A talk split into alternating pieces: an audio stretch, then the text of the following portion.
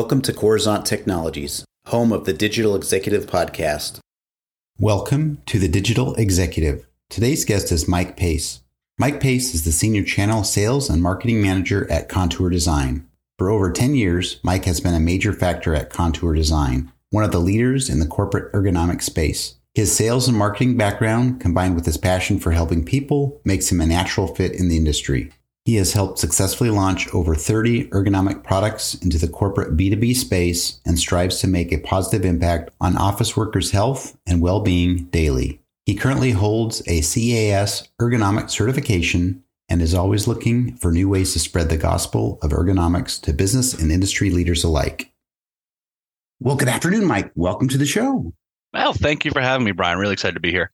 Thank you so much for being here. I do appreciate it. I know people that uh, take time out of their day to get on a podcast isn't necessarily the first thing they want to do when they get out of bed in the morning, but I, I do appreciate that. Mike, thanks again. And we're going to just jump right into the questions here. Let's talk about your career in marketing, digital communication, now the senior channel sales and marketing manager at Contour Design. Could you share with our audience the secret to your career growth and what inspires you? Absolutely, Brian. You know, I hate the cliches of hard work, effort, and dedication, but in a way they are true. But I don't mean in like a corporate head down, churn out more productivity sense. Sure, it's important and a great way to start to move up the ladder, but the really tough thing to do is to put in the work on yourself.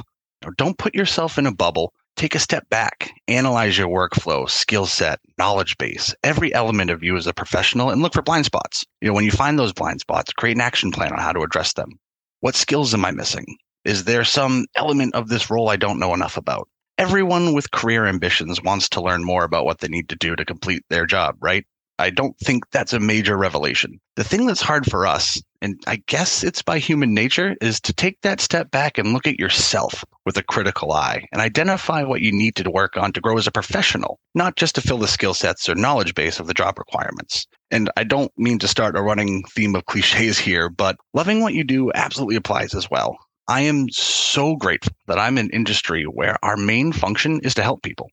One of our main goals that we put right up there next to our sales objectives is to help 3 million people stay healthy and happy at their workplace by 2028.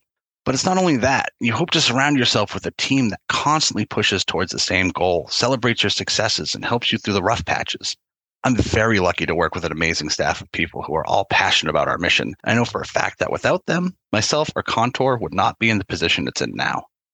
Awesome. Thank you. And I love the mission. And this is just awesome people that get on here and talk about help helping other people, helping the world be a better place and, and having a, a goal, a vision of 2028. I mean, that's wouldn't that be awesome? And yeah. we know that those aren't easy goals sometimes, but uh, that is so cool. Mike, let's talk about you a little bit here. You're a certified ergonomics expert and very passionate about educating people ergonomics in any workplace, whether it's home or office. Maybe you could tell us how Contour's design cool products help improve life in front of the computer. Absolutely, Brian. And I'd like to take a step back, if you'll indulge me, really just talk about ergonomics as a concept, because I think what we often find is that ergonomics is overlooked in corporate America. And I think that does a massive disservice to employees and leadership alike. It pains us as a company to see people struggle with pain and discomfort caused by their jobs because they don't get to leave their pain at the door when they leave for the day. It affects the rest of their life too. I mean, I get it you know, when we think of workplace safety, what's the first thing that comes to mind? Hard hats, you know, way too bright orange vests. We typically associate on the job safety with construction sites, manufacturing, or other very hands on, heavy lifting jobs, especially in America. And I can see why. I mean, you're probably at pretty low odds of getting your foot run over by a dump truck while sitting in your office. That doesn't mean office workers aren't in need of proactive ergonomic measures to keep them healthy and productive day in and day out we as humans are made to move and we haven't evolved to the point where our bodies are built for sitting, you know, eight plus hours a day in a chair working on a computer. Sure, there's no, you know, instant risk like you see in industrial jobs.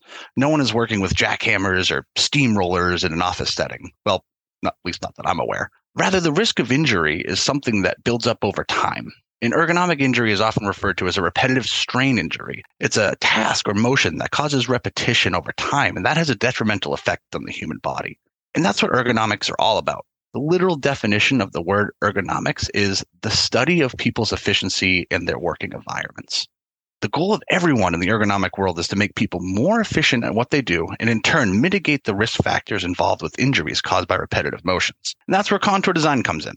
For the 28 years we've been in business, we have one sole purpose improve the way we interact with our computers. I mean, when you step back and think about it, at least to me, it's astonishing how little our interaction with computers has changed since the first home PCs were available on the market, like, you know, back in the 80s. I mean, we have entire world at our fingertips with our smartphones. We can start our cars from an app or play a game where you're immersed in a 360 degree world by throwing on a headset which is why I'm absolutely baffled as to why we as humans are still using the same keyboard and mouse concept for eight hours a day at a job that has been around since the first iteration of computer desktops.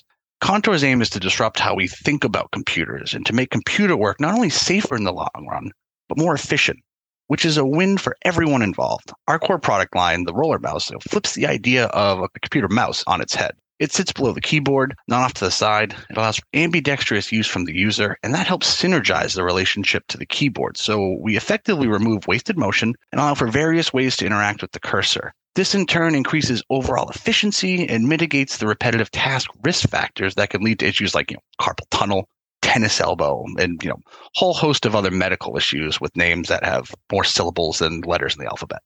The best part is, though, there's no special requirement to use our roller mouse. There's no bulky equipment or IKEA level setup.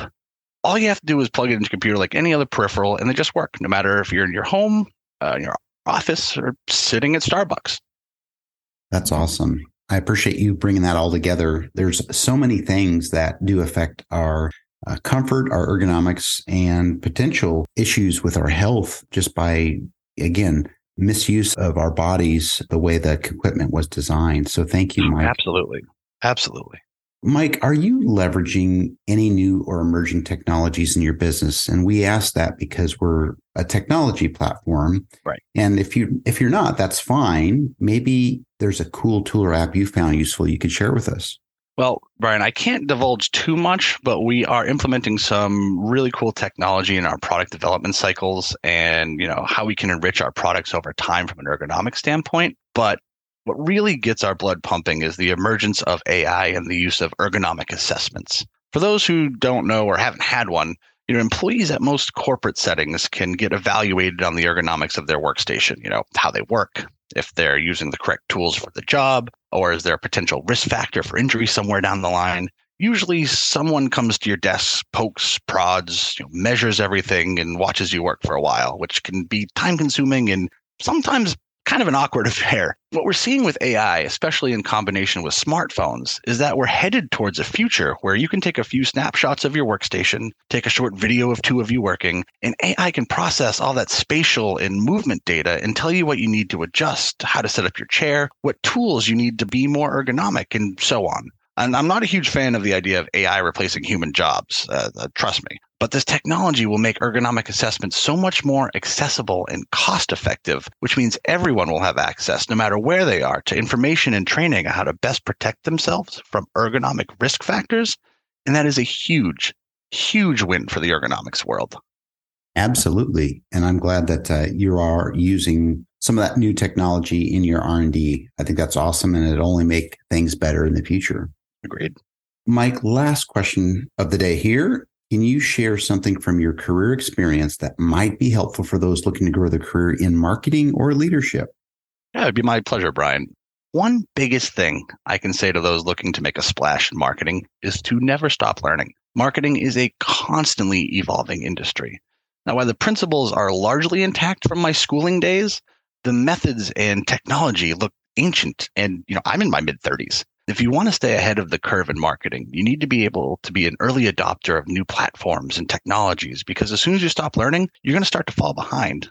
I mean, we're seeing it in real time. The evolution of marketing, thanks to AI and tools like Chat GPT. If you're not utilizing these tools in some way right now, you're already behind. And you know, when it comes to like leadership, my philosophy is to always lead from the rear. While it's important to set up the strategic initiatives from a leadership standpoint, I've always believed when it comes to tactical execution, a leader is best served in a supporting role.